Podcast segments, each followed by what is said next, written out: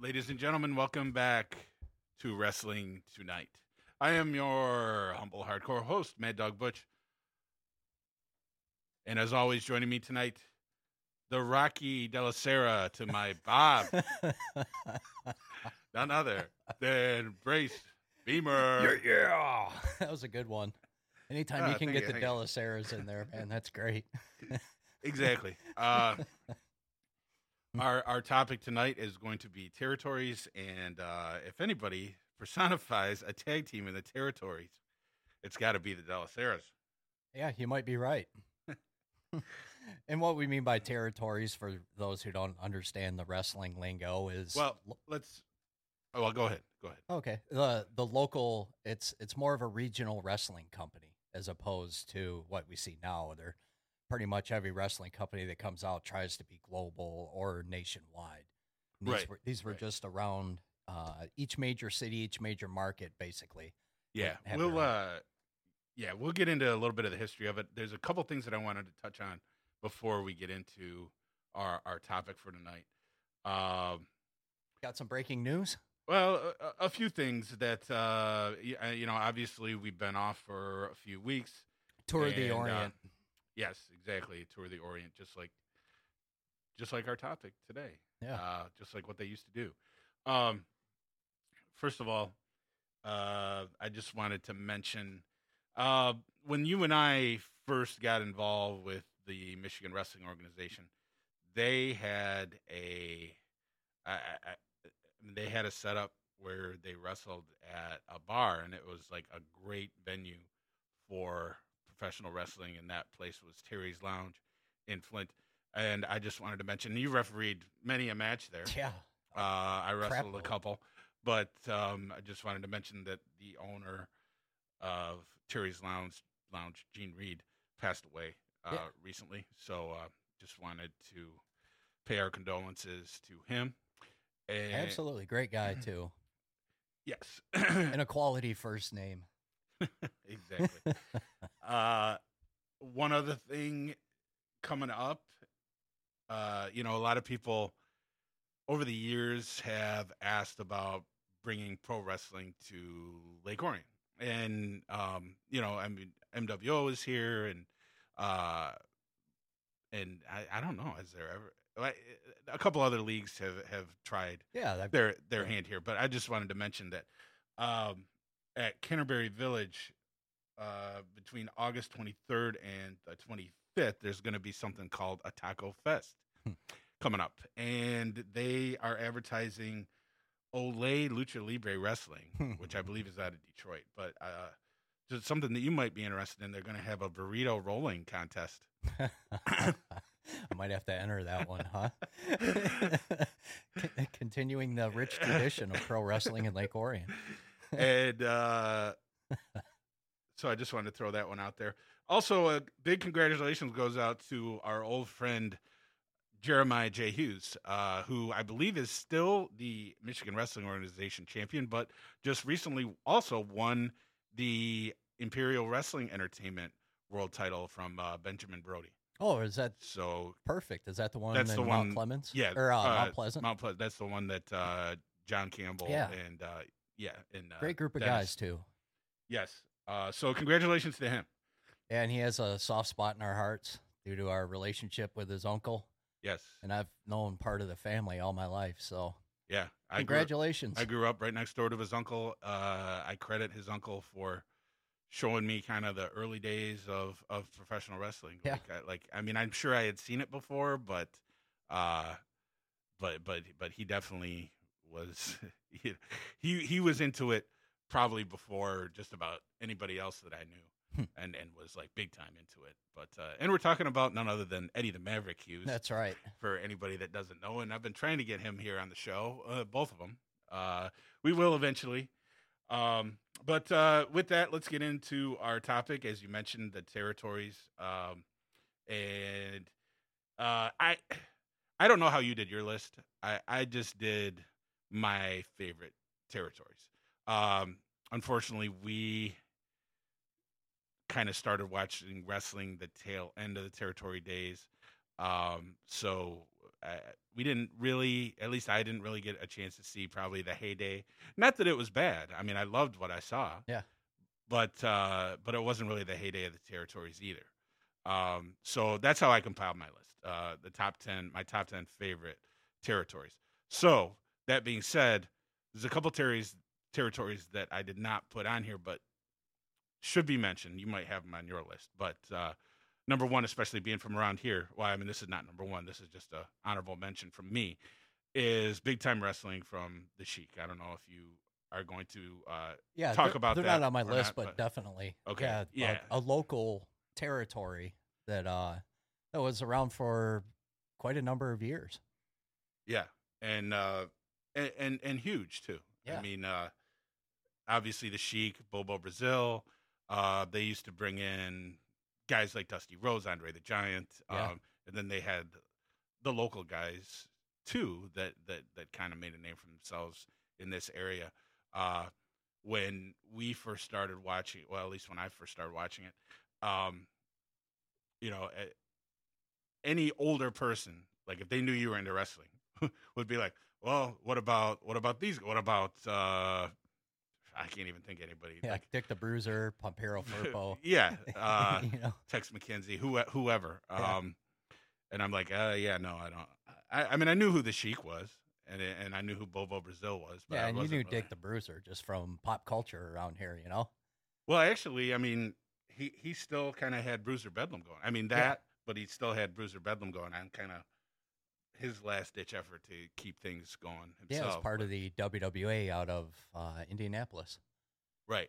So yeah, he still had that going at the time. Um, and actually, they had some. Uh, they actually had a couple memorable things happen in the WWA. I'm not going to get into that, but the other the other one that I wanted to mention, it was kind of a, I guess it'd be considered kind of a latter day territory. I loved it at the time, um, but I just didn't include it on my list. But feel it definitely needs a mention. But it it was kind of like the very last days of anything that would be considered a territory, and that was uh, Eastern Championship Wrestling, which ended up becoming Extreme Championship Wrestling, uh, which was you know obviously Paul Heyman uh, eventually took it over and and and was the booker, created Extreme Championship Wrestling, and I you know I remember I had uh, I had to get up for work. I don't know what time, but but they would show it on. Six o'clock. Is that what time they would show it? Yeah, I thought it was five, but you know, it y- may it may have been because I remember getting up earlier just to watch that stuff. Yeah, I mean, talk about hardcore. That's what I would do. I would like get up, watch ECW because it was on at like WADL at like early in the morning anyway. But I didn't have to be up yet to get ready for work. I'd watch it, go back to sleep, reset my alarm, and then like yeah. and then get up and go to work. That's but uh, yeah, WADL channel 38 for those of you who are still used to the uh, antenna. but uh, anyway, I just wanted to mention those that both of those before I get into my uh, Go- They're good honorable mentions too. thanks. And and there's probably other ones that I'm forgetting too. Oh yeah, like But- the ECW didn't make the cut on mine. Yeah. you know, but I, well, I mean, like I said, th- it's kind of a fine line there for what it is, but I mean, it, it was pretty much a territory, at least Eastern Championship Wrestling.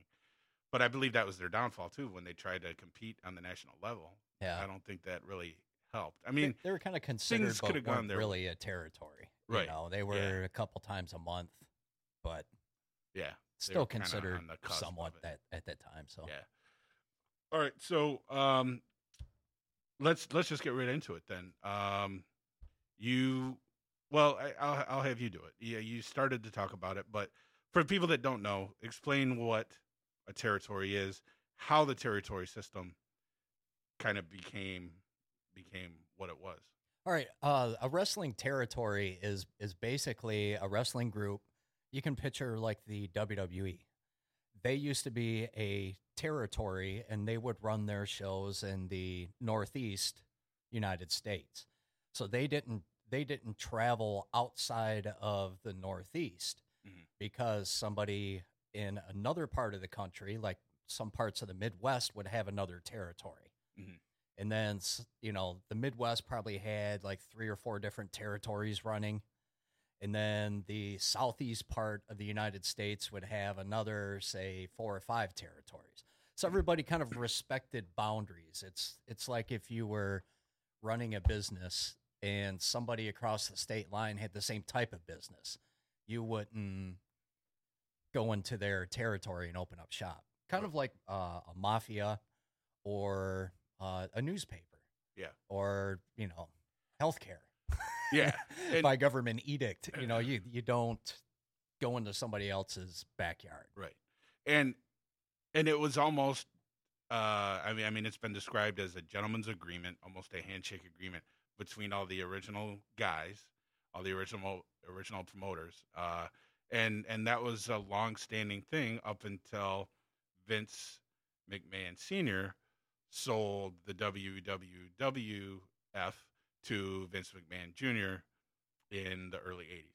Yeah. Um, And, and worthy of note, a lot of people, other groups did try to go national right. and they kind of stepped on other toes of other people's boundaries at, Yeah. at different times, you know, in the, in the prior years. Yeah. So, So, uh, you know, one thing is this just happened to coincide with the big cable boom as well. So it it, it would have happened. Yeah, I right. I mean, you know, AWA was on ESPN. Um, the other promotions were were around. Um, so somebody would have done it anyway. Yeah.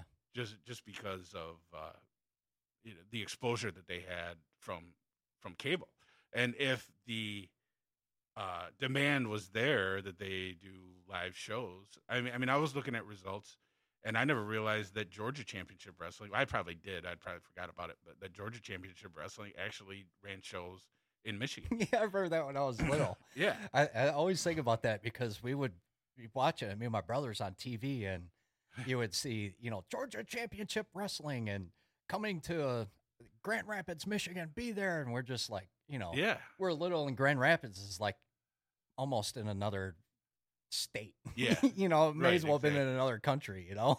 Right. like, man, I want to go there because they would run the shows up there, Southern Michigan, you know? Yeah. Yeah. So um let's uh like I- like I said, these are not I'm not trying to say what was the greatest territory of all time or anything like that. These are just my personal favorites and and also as I mentioned, these were like the tail end of the territories. Um, you know, I started watching already after Vince McMahon had uh, created the WWF. Hulk Hogan was already champion. When I, I mean, when I started watching it religiously, you know, it it was already in motion. Yeah. That right. uh, you know, Vince started plucking guys from the territories too. So without further ado, I'll just get into. Um, I, I'll mention my number one, and that is Jim Crockett Promotions slash the NWA. nice. I Um, wasn't sure what you were going to do number one. Because I'm interested in your list because I kind of had a hard time with like my top five, you know? Yeah. Um, I, I, I'm sure some of yours are the same. Oh, sure. but uh, yeah, I did too. Uh, I had more problem after you know after the first three or four, but uh, it, you know I thought about it.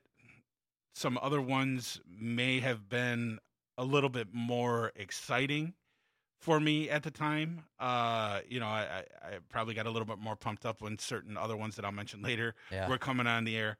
But uh, but overall, NWA and just everything that it encompassed uh, has got to be my number one. Yeah. Um, NWA starting back in the 1940s with the uh, territory system. right. And and when I started watching it, it was Dusty Rhodes's big run as the Booker.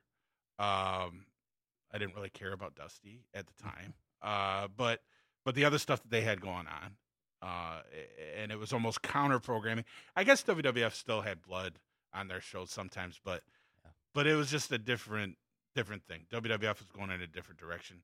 NWA was like a little bit more fast paced. It seemed like a little bit more down and dirty, a little bit grit, grittier, not as well produced at the time. Um, but uh, but yeah, just some uh, some of the greatest angles, some of the greatest uh, wrestling matches in, in my mind uh, took place during that era. Yeah, uh, I became a huge fan of the Midnight Express. Just the feud between the Midnight Express and the Rock and Roll Express, which kind of is still going on to this day. I, mean, I think they still have matches on the yeah, they're still making other. money off of it. You Yeah. know? whether it be T-shirts, autograph signings, or matches. You know, Yeah, um, unreal.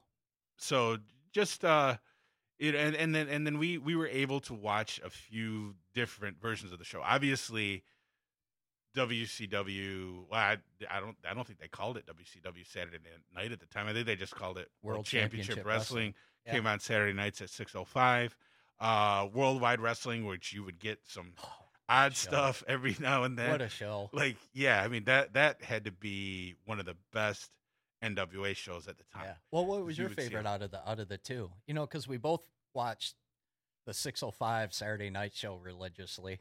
yeah You know, what, Uh, what was your favorite? Oh man, that's that's tough.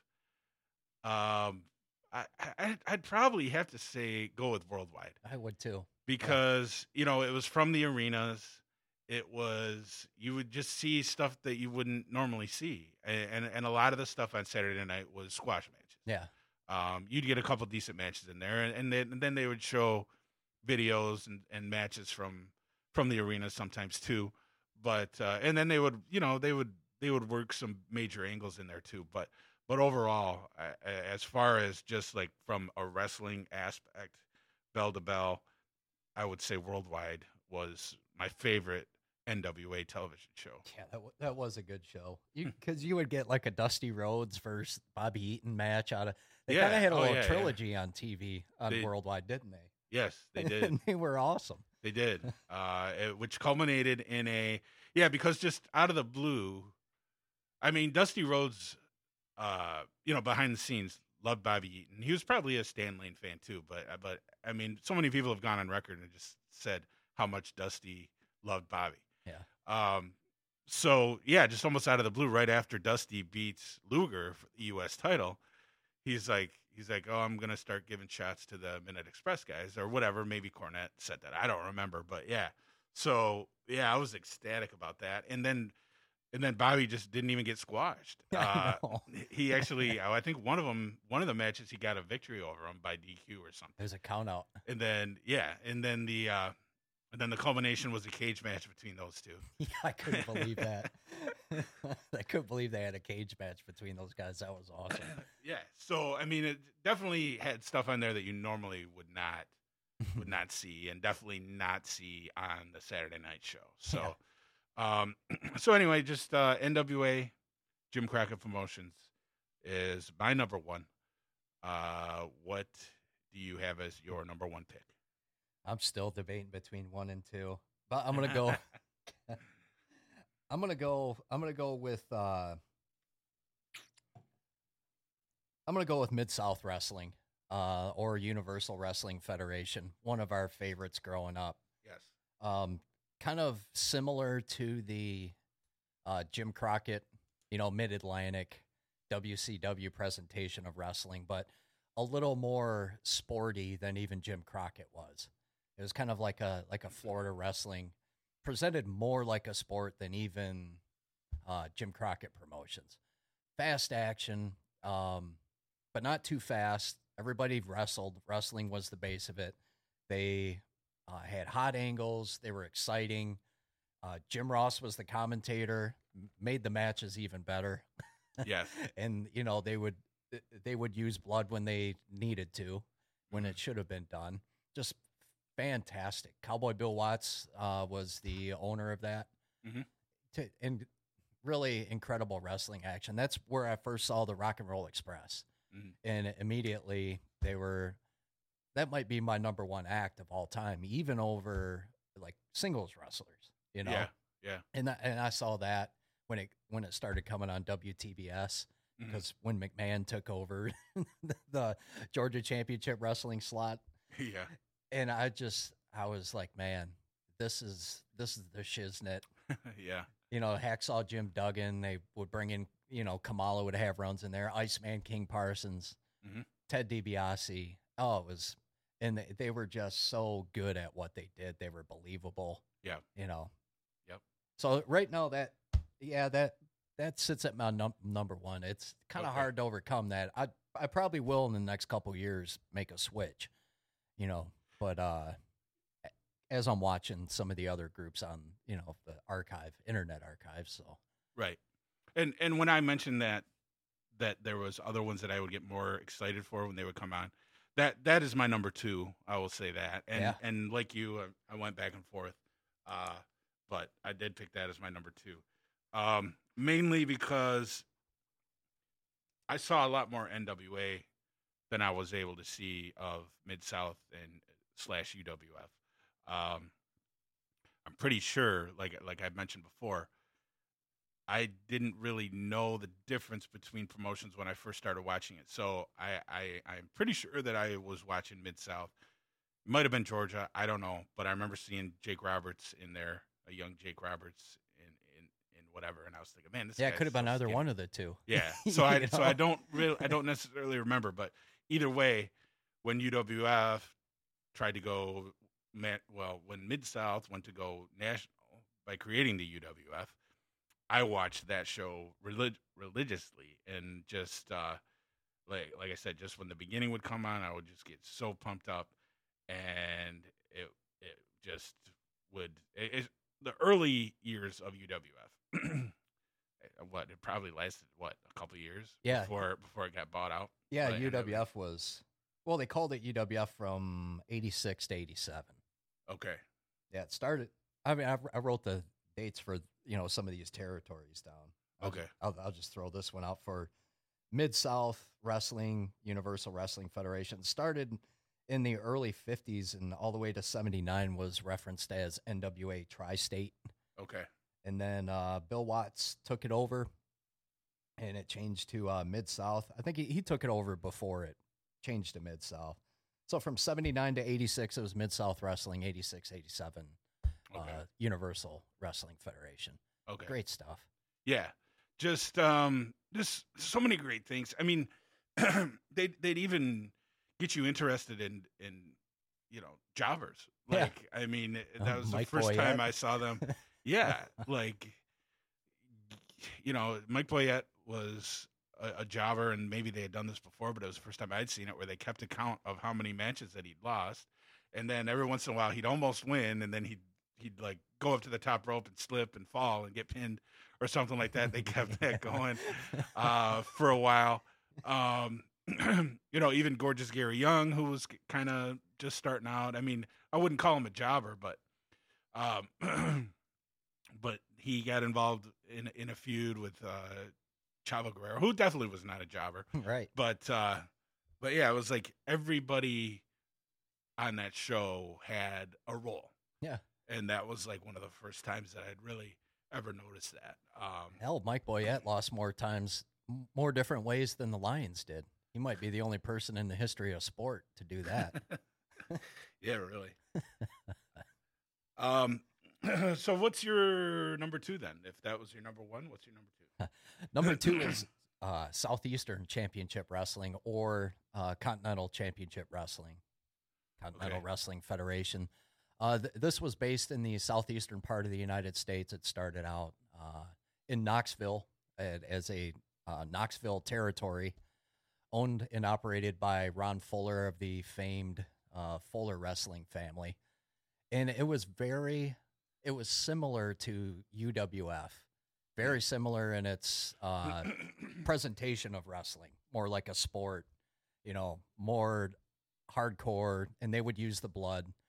Um, fantastic wrestling, and I I liked this as a kid when I started seeing Continental, and part of it is because I would go down south, and I have kinfolk in Alabama, if you will. And I would see Continental. I'd get lucky, you know, maybe every other year, and happen to see Continental wrestling. Yeah. At the time, it was Southeastern for most of it. Right. and I would see that on TV, so it kind of immediately attracted attracted that to me. Or can't even speak. Well, we know what Yeah. right. So I started following it from them, and, and then now that a lot of that stuff is showing up on the internet, all the old shows, I I watch that stuff, and it it's it's eventually once I finish watching everything, it'll probably be my number one. Okay. And that was the first set of TV shows. You know, you can go out there in the internet. At least you used to be able to. It's harder now, where you could buy, you know, all of the Universal Wrestling Federation TV shows from 1981 to 85 Yeah. you know. And the first set that I bought with all of them to choose from was the Continental Southeastern stuff. Okay. Very underrated, I think, in the annals of of wrestling, and they were as good as anybody. I mean, I probably better as Yeah. far as the action. You know, they're a weekly town, so there was always stuff Right. happening on TV. You know, it was Yeah. fantastic.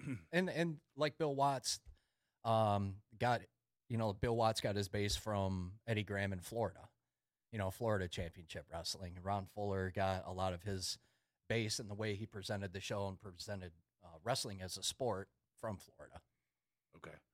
Yeah. Um, I, I we'll get to my take on that uh, a, a little later. Um, they, I, I really enjoyed it, uh, but but they are on my list, so I'll, I'll but a, a little bit lower, so get to them.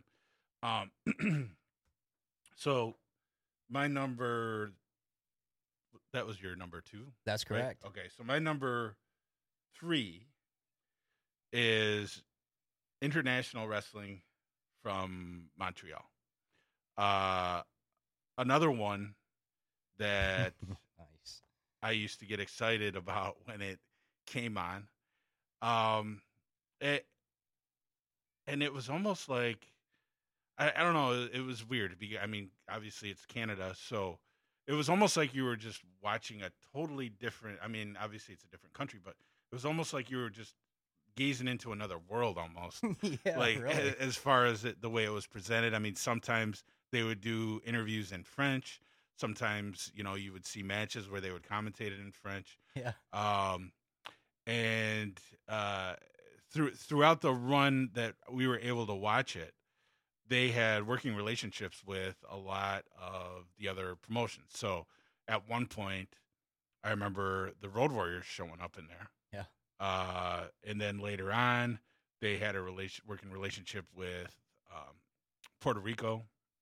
So a lot of the Puerto Rico guys were in there. Abdullah Butcher was was like a big name in there. Um, the first time I'd ever seen Abdullah work babyface was in there. yeah, Um, he he was their champion and a and a babyface champion for a while. that was odd. Yeah, Bruiser Brody was in there. Um, Dr. D. David Schultz showed up in there So it does after Steve. after Strong. he had left. Yeah, and then they were creating their own stars too. Yeah. Uh, first time, so Steve Strong was one of them, just like a huge muscle guy. Uh, people might know him later for I can't remember the names that he used. He he he was in AWA, and then I think he was in WCW for a short time as like the Minotaur yeah. or something like that. Well, they made him But- to like an Indian character in the AWA at first, yes, under Wahoo McDaniel's tutelage. yeah, that's I right. think Wahoo was booking at the time. okay, Yeah. that's right. I I forgot about that. I forget. Billy or uh, I can't Billy. I can't remember the name that they. Yeah. It just didn't fit. He should have been sadistic Steve Strong. Yeah, exactly. and then they tried to make it on top of it like he didn't know how to wrestle at all. yeah. So he well, he kind of didn't. No, but he was better than what what they were making him look like. Like, He just he just like do pick up pick people up and throw them down and like like he was trying to learn from Wahoo. That was like the shtick there. But but anyway, uh him, um, you know, Rick Martel was in there, Tom Zenk was in there, Dan Kroffat was in there. Um, the Rougeau was Dino Bravo, yeah, yeah, those guys. Uh, one of your favorites. Uh, Samu. yeah, Samu the Samoan. I, he had a great run in there as champion.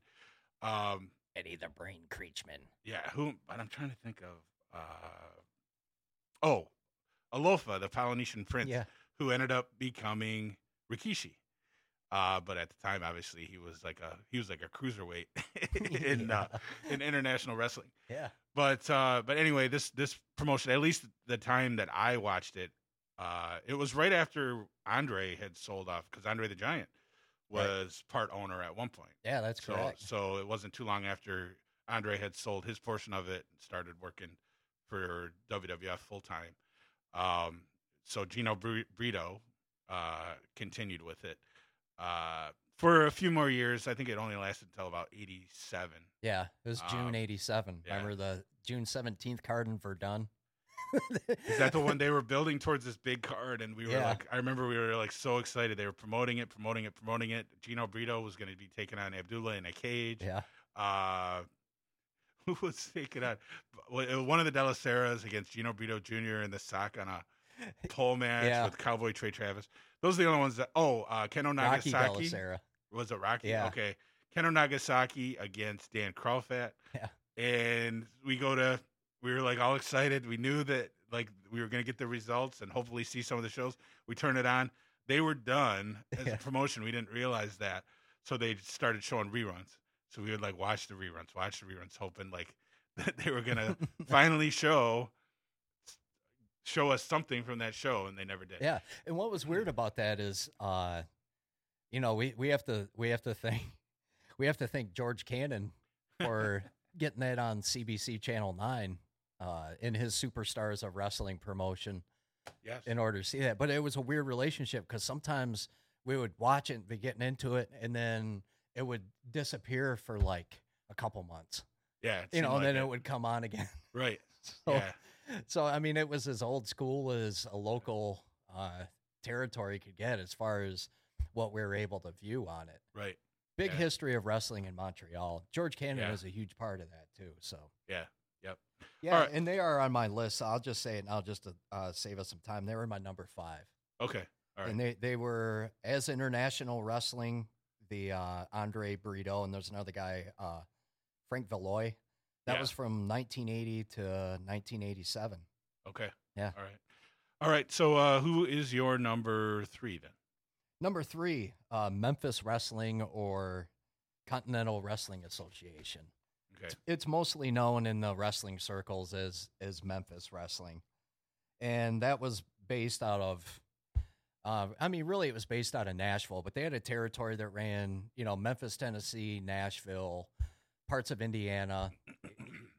It was a pretty big territory, but uh, that was owned by Jerry Jarrett, another Southern wrestling. You've probably heard me on here before saying how great Southern wrestling is. So they kind of dot my list here all over the place.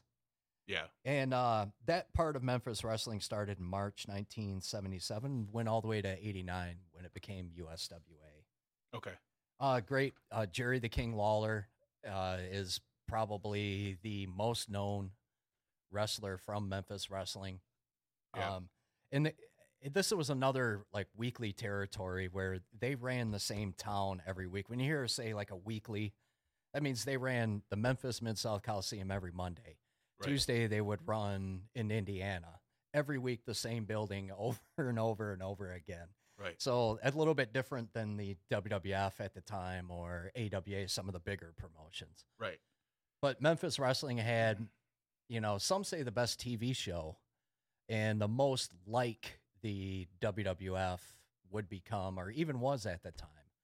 Um, they they had all sorts of angle, every angle, every feud, every type of stipulation that that you can imagine they ran in Memphis. and it was Right. it was based on uh, personal issues and they really they they tried to keep it as real as possible. That's why like their TV show was the way that way it was, where people coming out when they're ticked off, you don't wait to hear from them the next week. Right. You know, some guy's out Right. dogging the guy, and the guy comes out of the locker room. Hell, he's in the building. Right. you know. Yeah. so your thoughts on Memphis? Uh, I have that as my number six. Um, I, again, mainly because I didn't get to see a ton of it. I mean, I, I've seen a lot of it, um, and I, I, I will say, unfortunately, nowadays, which, which is total BS, but people knock you know, wrestling stuff as being too southern, but but even more so, they'll say too Memphis yeah. and you know that that's BS. I mean, it, Yeah. you know, I mean, Memphis was great. Name a wrestler that did not go through Memphis. I mean that, that you would be you'd be hard pressed to find a wrestler that did not go through CWA. Yeah, and it seemed like a lot of guys, and it could be said for like some of the other territories that we're probably going to talk about. You know, they all they, True. they all have a have a pin that says that person been through here. That that's You that's know? true, but but CWA it just seems like I mean even if it was just for a week or two, Yeah. it seemed like people would like show up there, you know, be on like TV, maybe wrestle on the show, and then be Yeah. gone. well, a lot of people their last stop before they either went to AWA, the WWF, or you know uh, Jim Crockett Promotions. You know the three companies that were shown nationally. Their last stop was generally uh, Memphis Wrestling.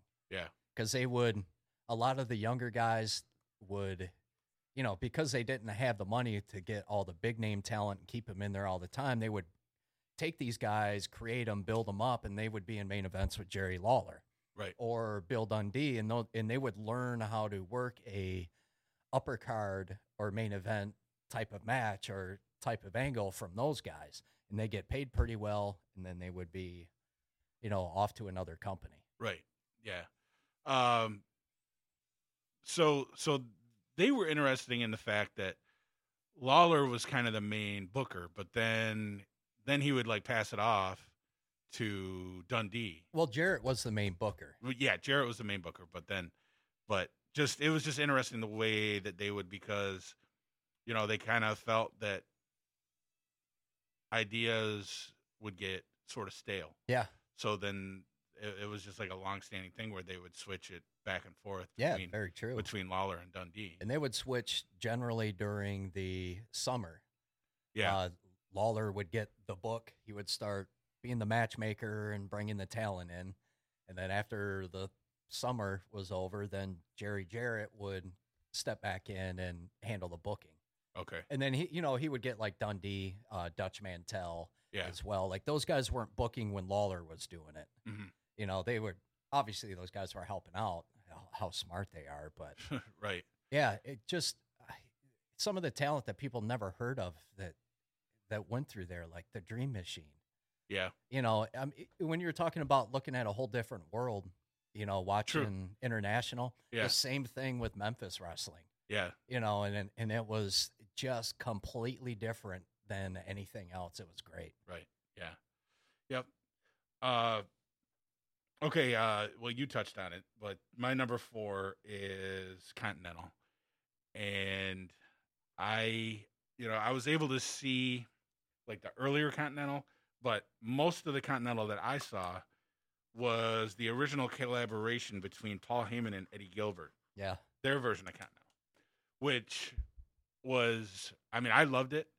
It was, uh, they did a lot of, well, I mean, they, you know, they were kind of doing the same type of stuff where it was more, more Memphis-y stuff, right. where it was more personal issues and, um, but a lot of the- main thing that I noticed was they kept their matches, they kept a lot of their matches shorter and uh, it just it seemed like it made the hour uh, of, of wrestling kind of fly by.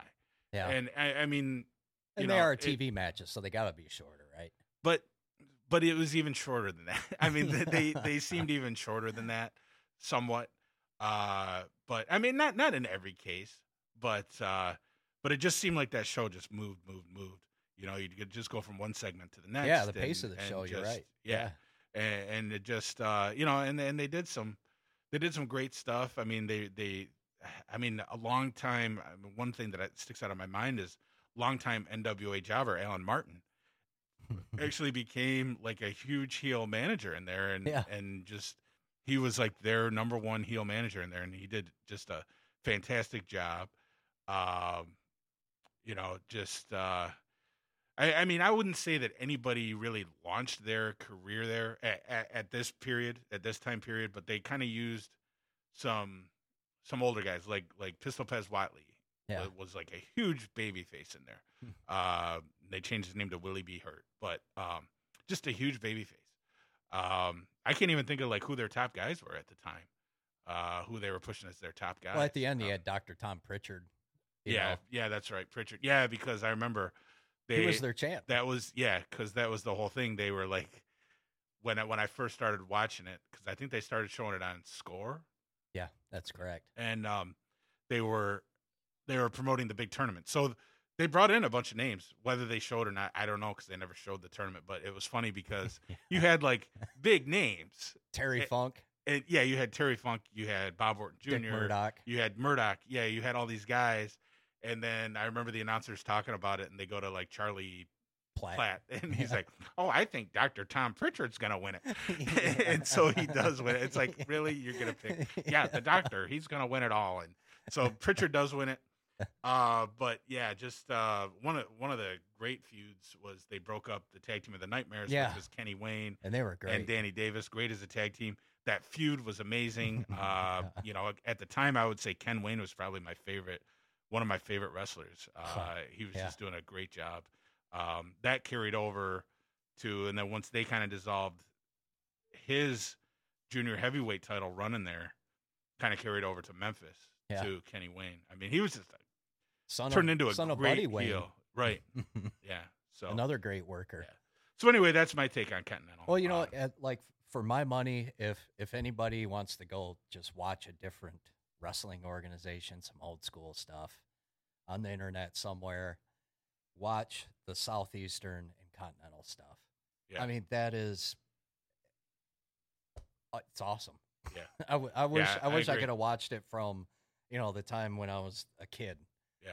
But a lot of that I, I've gone back and watched, and that it's kind of reflected on my list. You know, I Yeah. I just didn't do them from when I was a kid right. but just kind of like my favorites Yeah. now. All right. well, Uh, what's your next one? Uh, let's see, what number are we on? Oh, I think number you are five. Yeah. Uh, international wrestling, like we uh, spoke about earlier. Okay. Re- I mean, really, I, it, it was another thing cool about international is is they had when we when we first started watching it, their style was a little bit different than what it was like eight months later, or then the next eight months, because they would have like everybody look like Gino Brito or like a Bruno Sammartino. Mhm. You know, they were all like big and stocky. Maybe some of this is coming from me going back and watching stuff that I haven't seen on the internet. Yeah. But a lot of, you know, they had a lot of Italian guys in there Mhm. and they were all big and stocky and they kind of had a certain style. And then, like, all of a sudden, it's like, boom. All of a sudden, every, there's like the Samu, there's more athletic guys, and then some bigger, like, muscular powerhouse guys, and they had a mix of style. And then after that, you had the more, I'm going to call it like Calgary international style, where people started doing a little, you know, like Furnas and LaFon, or not Furnas, but Kroffat and LaFon, right?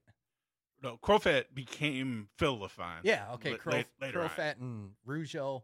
Who was the other? Who's the other Kroffat partner? I can't remember. Uh, it, in Zank. there, in there it was Yeah, Zank Zank. originally. Yeah. But they would have just a different type of guy. You know, they were they were kind of changing as as the wrestling landscape was changing, and it was pretty quick. Yeah. You know, so it, that was that's interesting to me how how they would just switch their um, presentation. Right. You know, as Yeah. far as what type of wrestling you're gonna see. It was Yeah. pretty. It was it was pretty cool. Yeah. I, I mean, I just think that they had a good mix all around because Yeah. you had veterans in there. Like, I mean, you had Martel, Bravo, Slaughter, like you mentioned, but then you had, but then you're you're given Samu and you're given Steve Strong these like huge pushes. Yeah. And uh, Toshiaki Toshiaki Kawada, I should have mentioned him earlier. That that was the first time I ever mentioned him. Yeah. You know, and then he ended up going and becoming like a huge star in Japan. Yeah, I But- still have a bunch of that on tape. And I think it's worthy to mention that that area in Montreal, there was an international wrestling before run by uh, Jacques Rougeau Sr. You know, in the, in the, in wrestling in Montreal has a tie back to Boston. Goes back to Eddie Quinn. There was international, or they called it Luta International, and then they Right. had Atlanta, or they had Grand Prix wrestling Mhm. with the Vachons, a big war, a big wrestling war in the '70s that pretty much killed wrestling there, as a lot of wars do. yeah. George Cannon came in, did some promotion there, had Brito and Bravo and all those guys. So it's it's an it's an interesting read if you're a wrestling fan. Okay. Uh, all right, my number five, and this one, I, I, threw it on here begrudgingly. Uh, O- only because it's a kind of a gray area, and if you consider it a territory or or not. I mean, it's definitely a territory. The whole premise of it is trying to bring back the territories, and it's Jim Cornette's Smoky Mountain Wrestling, Nice. um, which started in the early '90s. Correct? That's correct. 1992. Yeah. So so basically, that's what that's what it was. It was Cornette. Actually, it was end of 91. Okay. All right. Well, either way, it was. Uh, I, I just couldn't remember if I, I was pretty sure it was the early early '90s, but but anyway, either way, um, you know, and and that's why it was pretty much created uh, to try to the the territories were all pretty much done at that point. Yeah. And so Cornette thought that he could re recapture that, and I thought he did a good job. I mean, he he did a good job for the first so many years, but um, he- his benefactor, I should say, was Rick Rubin, who was a record producer, uh, and, and he was kind of the money man. Um, He did some like big time talent though, didn't he? Rick Rubin. oh yeah, Beastie Boys, Slayer, uh, probably a ton more, but those are the two that pop pop into my head. Slayer. unfortunately, unfortunately, because of him though, we got Prince Kharis the Mummy. Because that was one thing. I mean, I don't want to harp on the negative because Smoky Mountain was fantastic, especially at the time. Again, counter programming to what WCW had become at the time, and definitely what WWF was in the early '90s. Um, you know, Smoky Mountain was great, but Rick Rubin at one point had seen a mummy when he was a kid in wrestling, which Yeah, there's been LA. different different mummies. Yeah. yeah. So he insisted that Jim Cornette put a mummy into Smoky Mountain. Or he was going to pull the funding. Yes, pretty much.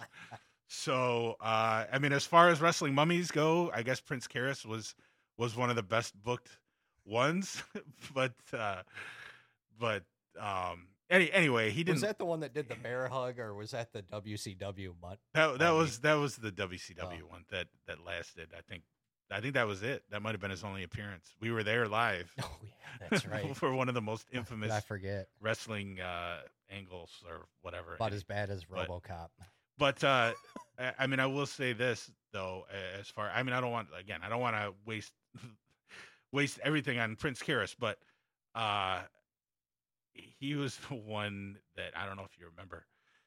He like, oh no, what I was going to say was the good thing about it was it gave us Daryl Van Horn, the manager, Yeah. who was.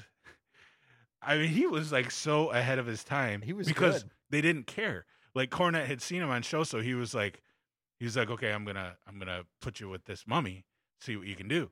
So, you know, he, he, I, I can't remember what he said. I like looking back now. I guess I never caught it back then, or maybe I did. But some of the stuff that he was saying just went over the censors' heads Yeah. because he was like, yeah, I was just pushing all this stuff. So if you go back, oh, references. oh, because he was talking about necrophilia and like all this other stuff. yeah. but anyway, yeah, he was uh, a smart aleck, wasn't he? yeah, He was good though. but and so you know he's still around as the sinister minister, uh, James Mitchell, whatever. But anyway, that was like his first big shot, and I think he did a great job as that Daryl Van Horn, getting saddled with that crappy gimmick of. Uh, well, I mean, he didn't have the crappy gimmick, but right. he was with a guy with a crappy gimmick. But any anyway, But if you're a linguist like him, then that's just that's like an opportunity for success. Sitting there, true, yeah, you know. yeah, he's a very cunning linguist. But, uh, and I think he might have worked that into his promo too. But uh but anyway, uh like I said, I don't want to harp on that. Um pretty much well, I mean, look at all the people that came from there. Chris Jericho, uh Lance Storm Yeah. started out as the, the thrill seekers in there, the gangstas. Um Boo Bradley, who later became uh Balls Mahoney.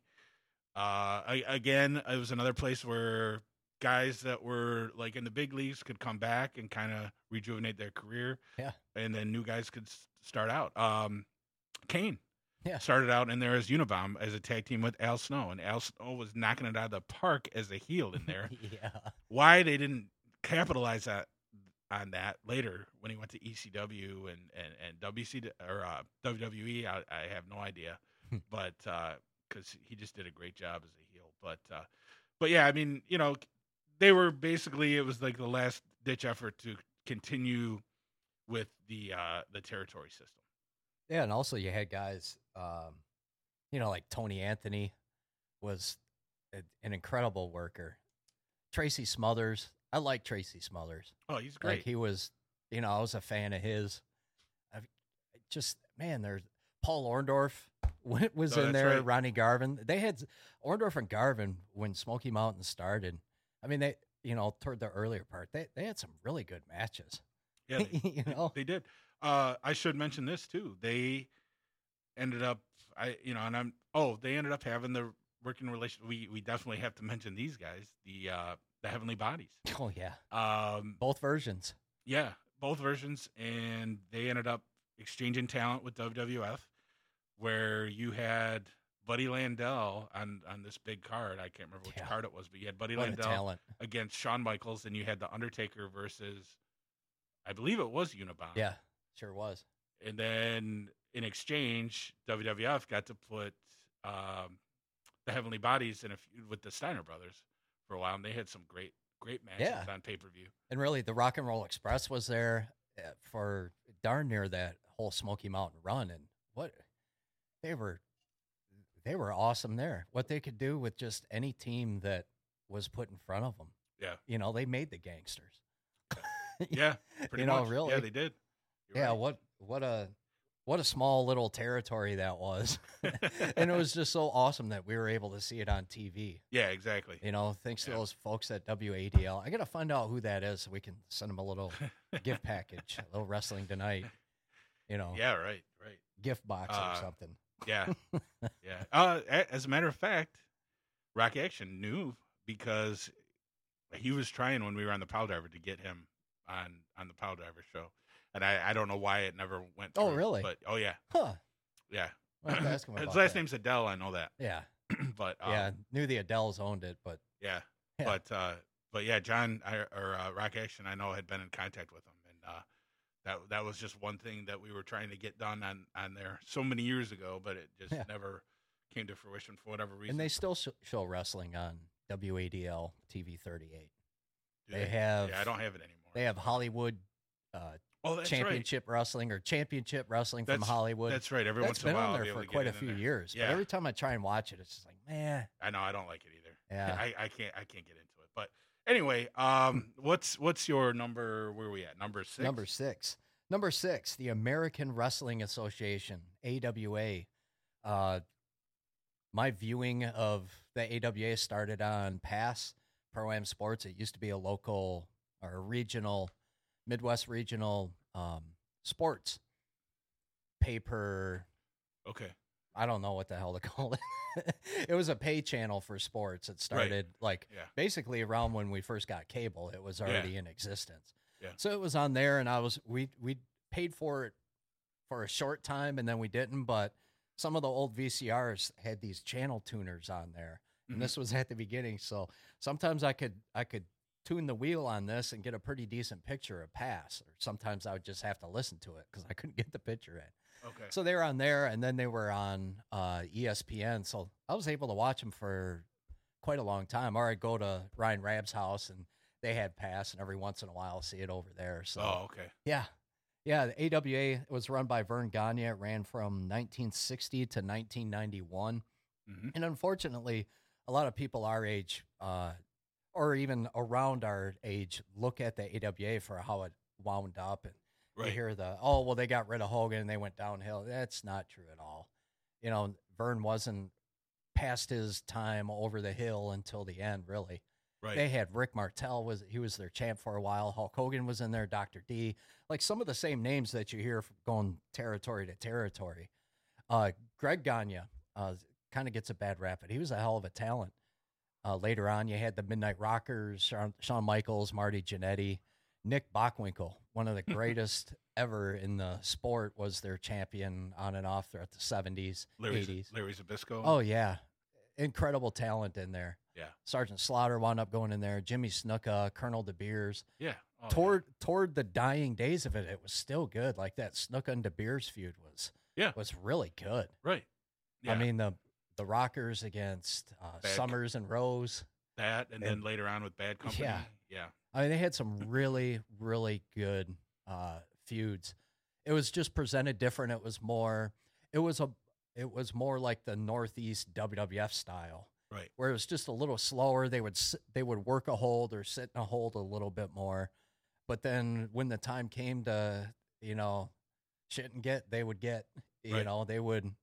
Yeah, that that was a really you know in looking back at it, i look at it more fondly in hindsight it was just a really cool wrestling organization and, and i miss having that different i miss having just the wrestling i was a fan of like if two guys could go in there and just wrestle the whole time and not throw a punch Mhm. and if as long as it was good enough i was you know yeah, i was cool with it i liked Yeah. it you know yeah, my first foray into wrestling was amateur wrestling through my dad.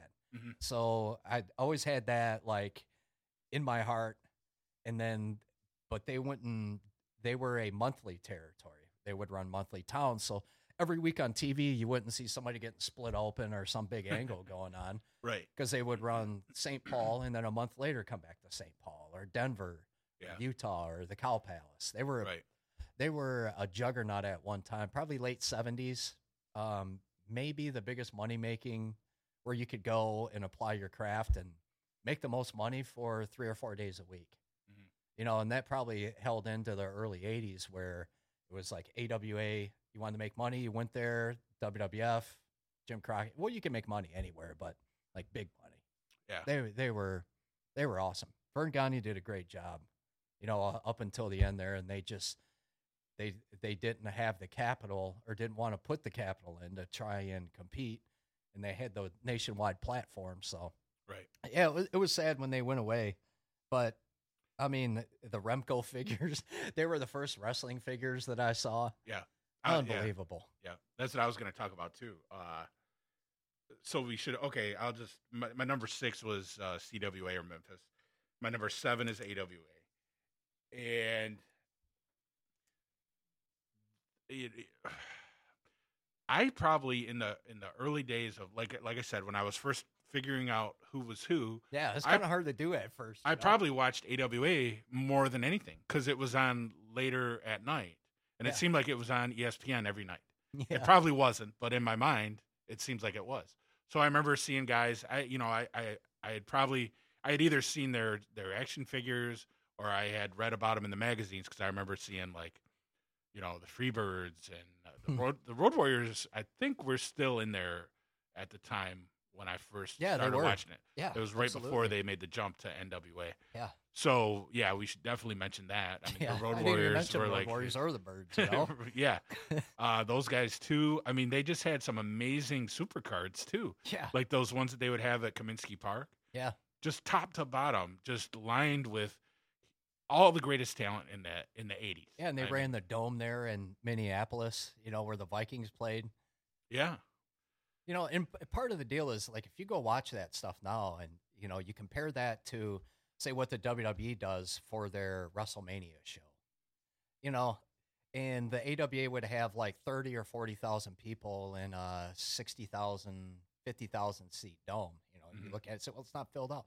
Well, they they had they didn't have the big buildings. All these territories, like they could have sold a lot more tickets, but they just didn't have the big buildings like they had Mhm. you know, starting in the mid 80s when, you know, basketball and hockey and all the other sports started to grow and they would have these big, huge arenas and more towns would get professional sports.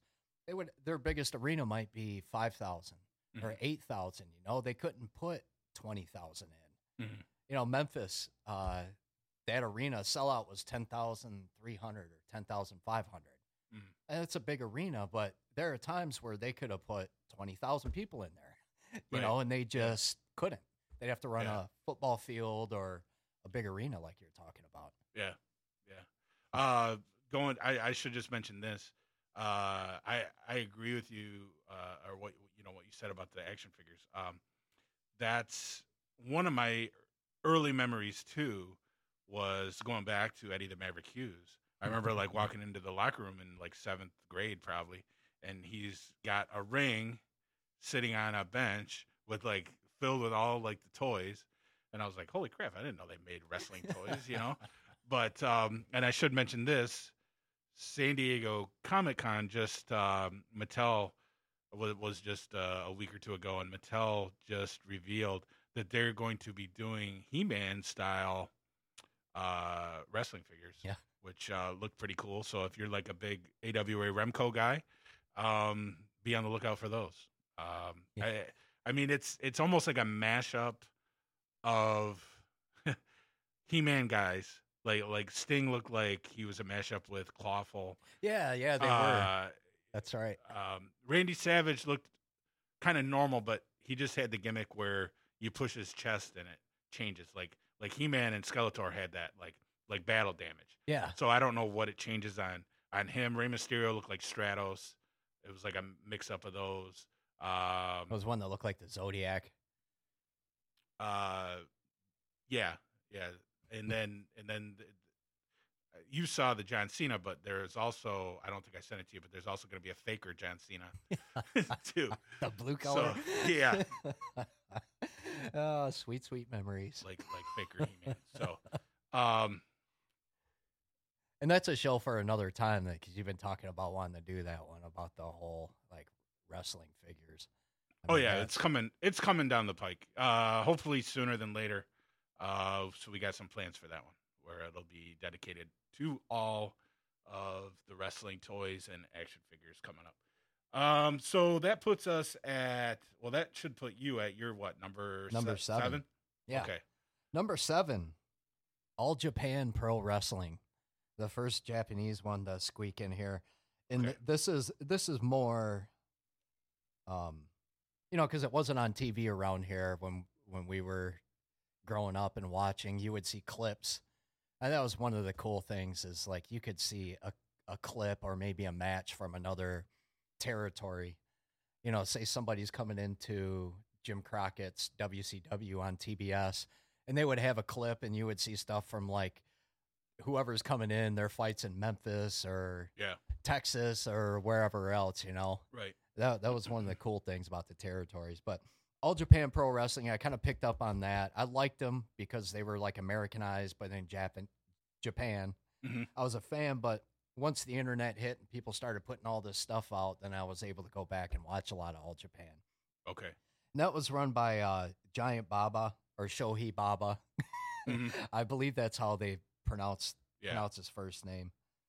And that started October 1972 and it went to 1999 Wow. as far as the period that that I liked. After that, I think after Baba died, Miss Baba was running it for a while and then Yeah. Kawada or somebody got in there and was I running think it. so. Yeah. Then it turned into Noah, but this was the mm-hmm. giant Baba, giant Baba period, and you had guys, you know, your your American Japanese staples like Stan Hansen and Brody. You know, those guys would would jump between the two. Abdullah the Butcher, Right. but guys like the Funks were huge in Japan. They were the American bookers for Japan for years. Like some of the classic stuff that you can go out and watch with the Funks Oh yeah. how the crowd loved them.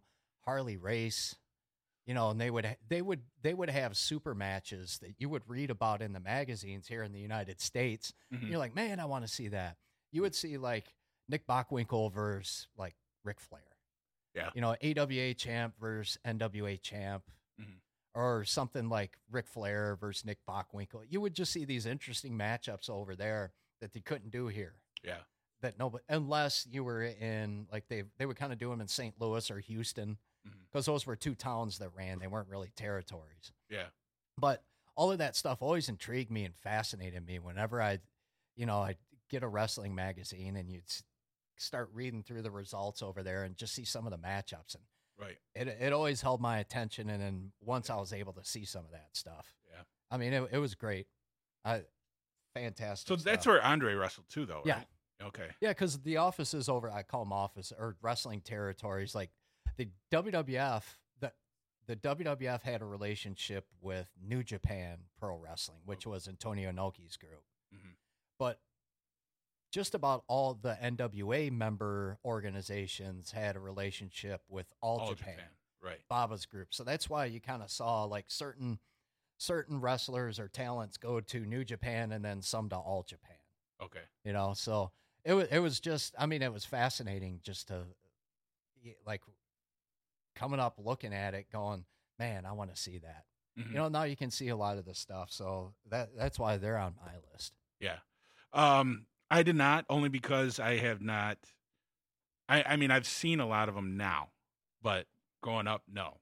I mean I I, I think every once in a while you could rent like a, a VHS tape or something of of matches from there. It might not even have been them, but I mean, do you remember that? It would yeah, be like there was like some other it'd like company that Murdoch and Kit and- and, uh, Parker yeah, films or something. something like so that. yeah, so you'd be able to see that. yeah, Um, I, I I believe. Well, did I tell you to watch? Was it All Japan or New Japan Classics that they have on that Facebook page that I told you to like subscribe to? Because I've been watching a ton of matches on there, but I don't remember now if it's All Japan or New Japan. you know, I don't remember either because I think it was well, where's Tiger Mask in the '80s? Because there's a ton of he Tiger was New Mask. it. Japan. Okay, so it must be New Japan. Yeah, There's yeah. a ton of- Calgary had uh, Stampede had a relationship with New Japan Wrestling. Okay, yeah. So because there's like a ton of of uh, Tiger Mask matches that pop on that uh, up on there. Um, anybody that's interested in that, follow it on, on Facebook. It's just called New Japan Classics or something like that. And and all they do is post different matches. Uh, and there's some just amazing matches that I've seen on there. So I, like stuff that I never even knew existed. Like I, I didn't realize that Kabuki was wrestling over there for as long as he was. Yeah. You know, I just always assumed he was in world class like the whole time. Well, then they had the Kabuki versus Nagasaki matchup. You know, and Yeah. that was was that late '90s maybe. Uh, I, don't know. Probably because he changed from Nagasaki because he quit doing the Nagasaki Yeah. gimmick not too long after that. But Just uh, like the original Kendo Nagasaki in uh, World of Sport. mhm, right. So, uh, so that was your That was my number seven. seven. Okay. Uh, now this this got a little tough for me towards the end. yeah. these these three my next three are almost kind of related i mean and, and they are it's like they morphed into each other over the years. So uh my number eight though is global wrestling federation the global wrestling federation. Wrestling Federation. um these guys when they started out it's almost like it's kind of like aew now. Uh they brought in like all the talent that wcw and wwf didn't have. Um they brought in guys from all across the world you know they brought in guys from japan and mexico and and they had their like original tournaments for the belts kind of after that you know, it, weeded guys out a little bit. I, I mean, you know, Terry Gordy, uh, Cactus Jack, these guys were Yeah. like in their tournament. Um, just, I, I, I- I mean, just, just so much talent. It's unbelievable that that was in there. Um, it, it was a little different. I mean, but it was on ESPN again. Uh, I, I don't think it was on every day, but, it, but it kind of took the AWA spot, I think, on ESPN Yeah. or maybe the World Class Classics, what whatever. But uh, but they were like the first ones that I really saw in the U.S. to give the lightweight guys a push. Um, one two three kid yeah. was in there, and uh, Jerry Lynn was in there. Those guys had some great matches in there, but just the talent that came from there, uh, for the talent that ended up being huge names in the '90s. Booker T started out there, uh, and Stevie Ray. Um, Lightning Kid became X Pac. Yeah. Uh, Buff Bagwell started out in there as the handsome stranger. Um, just a ton. Muck Just- and just A Sing. ton.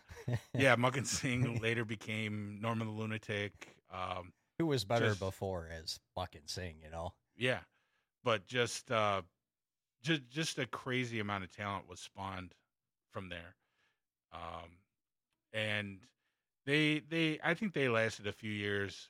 Uh, I, I I enjoyed watching it. Towards the end, it was almost like an AWA thing. Yeah. Towards the end, it was almost unwatchable. I mean, I would watch it, but it was like a train wreck. Yeah. I mean, it was just like they Bruce Prichard was in there Yeah. for a while as the announcer, and then he started. I, I, he was he the one that got hit over the head and thought he was Elvis as a as a commentator. It just got really ridiculous. Was that him? It might have been somebody else. Yeah, and they'd have some boss might in have been- Africa or whatever. It, might have been know? somebody else. But oh, Raven started out in there. Uh, well, I mean, he didn't start out in there, Right. but you know, he he was in there. Got some before he went to exposure there. Yeah, huge exposure. Um, but uh, but yeah, and and that was you know, they wrestled at the Sportatorium, which was uh, world class. But you know, once world class was done, um, and and it was Joe Pedicino that uh, that actually ran it. Did Pedicino start that? Yeah. Hmm. Yep. So any anyway, Yeah, that was great because it was another it was another place to see a lot of guys that you read about. Yeah, You know, it was just so different. You didn't have the internet. Oh, I hear this guy's good. You know, Yeah. so you can go look him up and a couple clicks and you can see his matches. Then you'd read him about a magazine or hear about him, and then you'd have to wait. you'd Yeah. have to, you know, Yeah. the the self gratification wasn't immediate, right. and Right. sometimes you'd wait years. But you were able to see some of these guys, you know, that you've only read about. Yeah. Uh, yeah, another guy that they had in there was Adrian Street in the beginning. Yeah. Oh, what a Um, what a piece of talent that guy is. Yeah, and then later on, like like I said, like uh, I think Gilbert ended up being the booker at Yeah, one he point. sure Eddie, did. Eddie Gilbert. So you know, and then you That's had when Prichard was there. okay. Yeah. Then you had uh, so you had Gilbert. You had the whole oh the Patriot Del Wilkes. started out in there. Uh, he was The like a huge Patriot. star, and then you had the Dark Patriot, which was Eddie Gilbert's brother, in, in the whole like bodysuit. Um, they had like a feud. Um, just I mean, there was a lot of good stuff in there. I, I don't think they get the credit that they deserve because again, kind of like AWA, people remember them for like the last couple of years where they had basically nobody Right. in there. I don't even know. I, I don't ever remember seeing any of those guys again that were like wrestling like that last Yeah. year. I'm sure they, I'm sure some of them went on to do stuff, but in my mind, well, they, they have like- Rugged Rod Price. You know, um, Yeah, but he, I don't think he was there at the what very was that end. guy's name? But all these guys, I don't think they were there at the very end. It was all these. like, Yeah. it was like just bad, like at, at the very, very end. And you Um, know, they've probably lasted for about four years, maybe. I think so. four Yeah, or five because they had they they had a local show once ESPN dropped them. They still had a like a quasi syndicated show. I think they got on that KTVT channel 11 out there somewhere in Oh, Dallas. okay. It was basically like a mini superstation. okay. or yeah, but but they did have a syndicated or a or a TV show even after they were off of ESPN. Okay. All right. Yeah, that was that was fun watching that stuff. That I mean, and that's what it was. It was just it was just kind of like a fun a fun show. Yeah, I mean, it was. but I couldn't you know, handle it at the end though. I No, mean, all no, the the last the last season or whatever. Yeah, it was just ridiculous. It was Hmm. like they were just uh whatever throwing throwing anything they could at the wall. Uh, so that so are you on your so does that Number bring you to eight. your number eight then? Yeah. Okay. and th- that's uh, Smoky Mountain Wrestling. We we talked about them earlier, but while we're here, just like a Smoky Mountain Wrestling was based out of Knoxville, Tennessee, and they're and Knoxville has a tie-in with my number two with Southeastern and uh, Continental Wrestling. Um, pretty much Knoxville was was they had wrestling, but it was a one-town deal, kind of like St. Louis or Houston. Mhm. And then Ron Fuller went in there and made it a territory. Okay. And so when Smoky Mountain came in there, uh, when it started coming on, I was kind of expecting it to be more Memphis type, Okay. but it was really more like Southeastern Right. type, you know? Yeah. It was more, it, it was interesting because it was a, it, like watching it, it's a complete mix of, of like Southeastern or Continental and then some Crockett NWA in there. And then, Then even some like Watts UWF, Yeah. I would say. Yeah.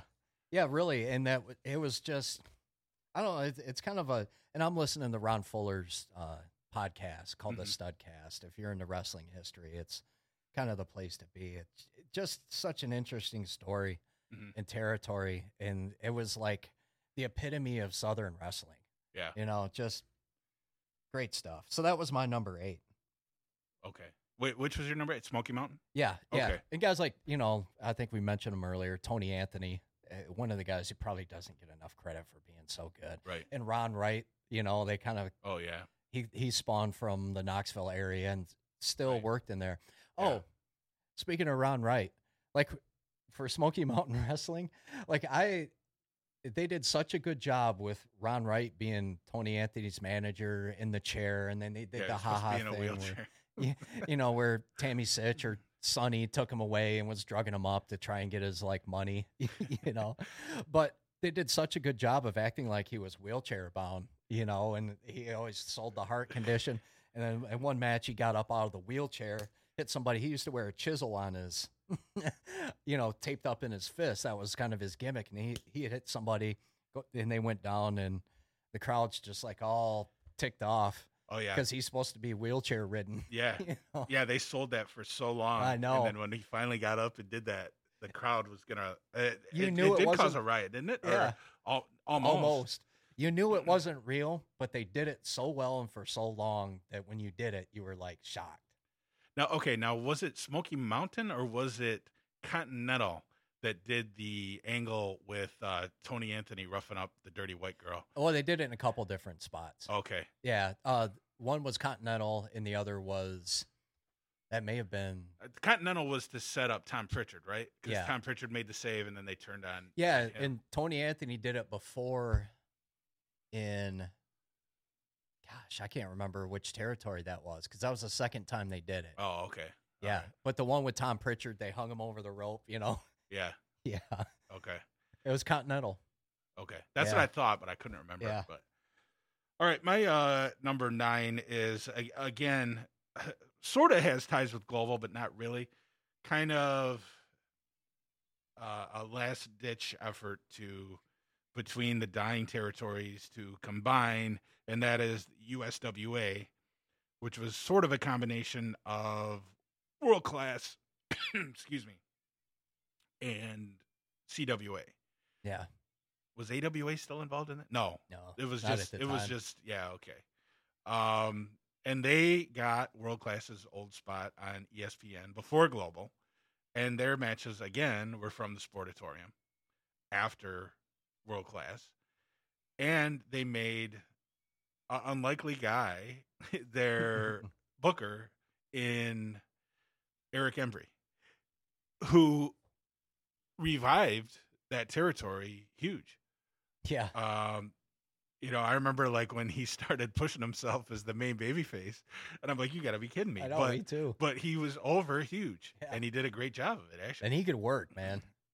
He Yeah. knew what he was doing. oh yeah, definitely, definitely, and he did a fantastic job. I mean that that was, uh, you know, I really enjoyed watching that too. I.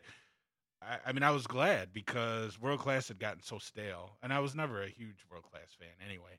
But um, but I was glad when when when those two combined and started doing shows opposite each other and and uh, you know combining the talent and everything, and uh, just breathed new life into that whole those probably both of those territories Yeah, as far as I'm concerned. more specifically Dallas. So they made a ton of money yeah, down def- there. definitely Dallas, because I mean, uh, just uh, you know, and they even worked it into an angle uh, where I, I, I can only assume that they thought that the crowd there would never buy USWA wrestling over world class.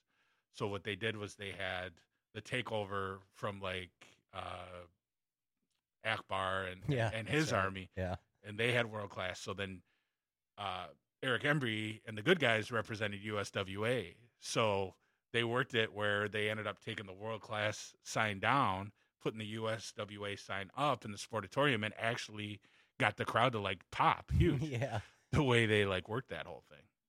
yeah. They did a great job with that because that that was a tough sell. You know. Right. Yeah, because I mean, who would have thought that that you could? Oh, one good thing, uh, one other great thing about that was Kerry Von Erich jobbing to the claw hold of Taras Bulba. Yeah. I remember like popping for that huge. That was right. I think that was right before Kerry jumped to WWF. yeah. P.Y. Chu-Hi was in there. They did a, a fantastic job with that. Yeah, they did. Because really, when they changed the USWA, like the name of it, you know, I, I kind of didn't like it. I wanted, I still wanted like, you know, the world class name, Yeah, you know, but I mean, it was, it was cool. yeah. No, I, You know, I I, accepted it. yeah. I, Eric Embry, you know, just for that whole run, deserves a lot of credit. Yeah. and you know, they, it's a name. He's a name that never gets mentioned by anybody anymore. so Yeah. Hell, Kerry Von Erich did great work there. I mean, that was like pretty good stuff that he did. Yeah, he did. And he, he, He only did. had one wheel, you know, I mean, as he had his Right. leg, foot amputated, you know? Yeah.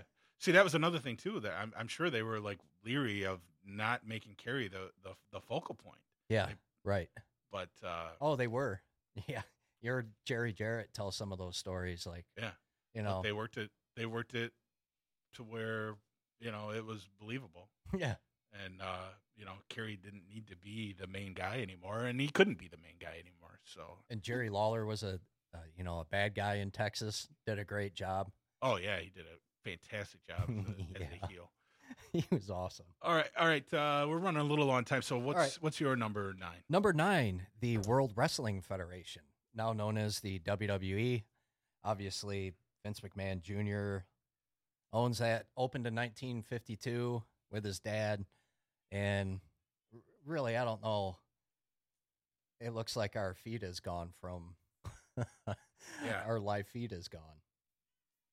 Anyway, oh WWF, my number nine. You know, as as much as you poke fun, I, and they're the biggest bear in the woods, so you kind of they they do get more arrows slung at them, but they did have some good stuff. Like when I was younger, you know, like the Jimmy Snuka versus like Don Muraco, you know, the Roddy Piper, Jimmy Snuka, Slaughter, Iron Sheik, Mhm. Doctor D, Hogan. They did have some really really good stuff.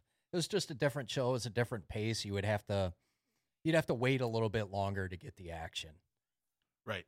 And then Yeah. really what what helped carry me through from the WWF perspective was the primetime wrestling show. It was kind of you know like like we were talking earlier the uh worldwide wrestling where it was, you know, all from house shows. That's what primetime wrestling was for the WWF on Right. USA Network. You get to see a card, not the whole card, but from Boston or New York or wherever they were at, Philadelphia.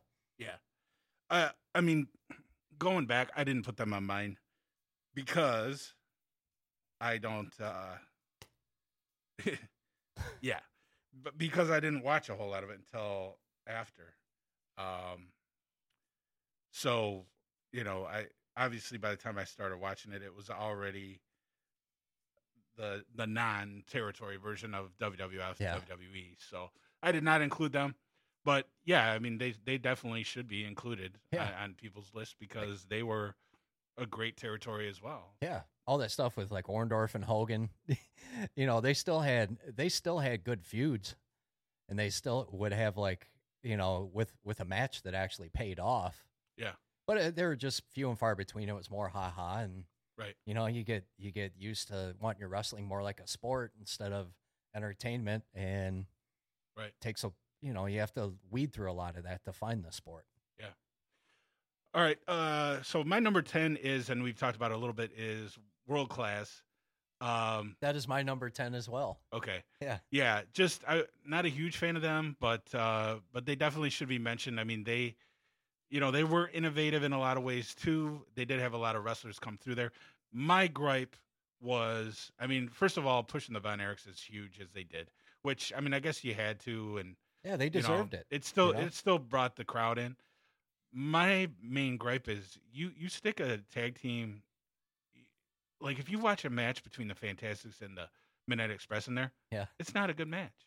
It's and I I, I guess I blame it on the ring, but there's guys that like were just great wrestlers in other areas, and I don't because I mean for people that don't know, the ring that they used at the Sportatorium was actually a stage, so I don't think there was a whole lot of give there. Yeah. Um, that's the only thing I can think of.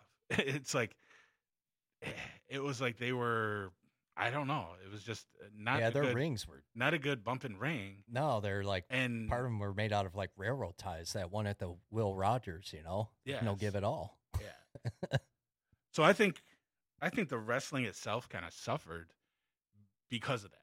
Sure, Uh, and we we know how they feel. Like you know, when we started our wrestling career, it was like on the freaking ground. There was no give on that.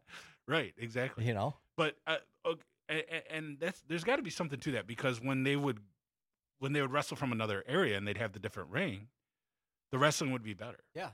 Um. So you know, I, obviously they got to protect themselves, but it was like, I I don't know. and not a not a lot was required. I mean, I think that was probably the the biggest deal because people got used to seeing the action on those hard ass rings. Yeah. You know, so they got they got used to fighting and like very heavy blows. You know, they Yeah. working snug, solid. Right.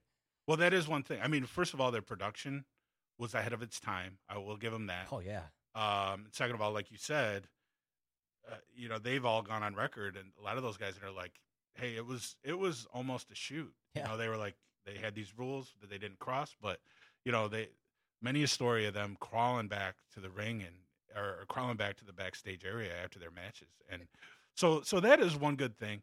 Um, I just felt as far as the Von Erichs go, I mean, you didn't really need it if it was like Von Erichs and the Freebirds. Okay, it's just a big, a big brawl. It doesn't matter. They're just fighting, so it doesn't matter. But, Mm. but if you are trying to have a wrestling match with Kerry Von Erich or Kevin Von Erich at the time, it's like they would just. It was like it would just pop in their head. Oh, I'm I'm selling too much. I need to come back for no reason. it was like that. That is what bothered me the most out of anything. But, well, they, uh, it was more like a fight, you know. well, yeah, but a lot of times it shouldn't have been. but they did have, they did have some great matches and great angles down They there, they, though. they you did. know, It was just uh, yeah. and it was a just- it was a hot territory because I, I I was struggling putting them in my top ten, and I'm thinking, Yeah. well, probably a lot that hurt it was we seen so much of it. They would have, you know, Right. we didn't see it like every week. We saw all of a sudden there's like this heroes show, you know, and you would see it all on ESPN. right. But man, I mean, they had they had some great feuds and great matches down there, though. That Yeah. Freebirds and Von Erichs, like Von Erichs against Hernandez and uh, Adams, like some of those matches were incredible, Oh yeah, and it, yeah, definitely. and the crowd reaction, and that's another local territory that would fill up stadiums. Right. You know, it's like man Yeah. alive. Yeah, I mean, no doubt about it. Even though my personal taste, eh, you know, I, obviously I'm not a huge fan of theirs. Uh, again, and I've mentioned this before. I saw them in the magazines, and I had my cousins in Texas telling me how great it was. So when I finally saw it, it was a huge disappointment to me. Um, but but they definitely, you know, have a have a place. Yeah, Uh, I like it better watching it now than I did back then because we had Right. all the other wrestling. Yeah. completely different look. I mean, that's another one like looking into another planet Yeah. when you watch the that Texas wrestling, Right. their yeah, brand. Of it. Exactly. It yeah. yeah, I- But I it was like what the crowd wanted too. I mean, they knew Yeah. what the crowd wanted. You, you didn't have to do all that fancy stuff to, to pack the sportatorium. Yeah, no but- kidding. All And right. they didn't bleed a whole lot either, unless no, it was not, not really. legit. Yeah. You know, yeah, you're right. You're right. All right. Uh, well, that wraps up our conversation about territories. Um, as always, thank you, Brace Beamer, for your expert analysis. And anybody that is watching or listening, um, keep checking back on the Butch Blood page to see the next time that we will be on. Maybe it'll be next week, maybe not. Um, it's a So- surprise. Exactly. not only to you, but to us as well. yeah, that's right. So, uh, thanks again, We book by the seat of our Brace. pants. Any any parting words? No, uh, thank you, everybody. I say no every time, and then I go in to say something. Thanks, everyone, for uh, listening, whether you're listening uh, live now or later. And Mad Dog, great job as usual. Have a good night, everyone. All right. Thank you. Uh, we'll see everybody the next time. Take care.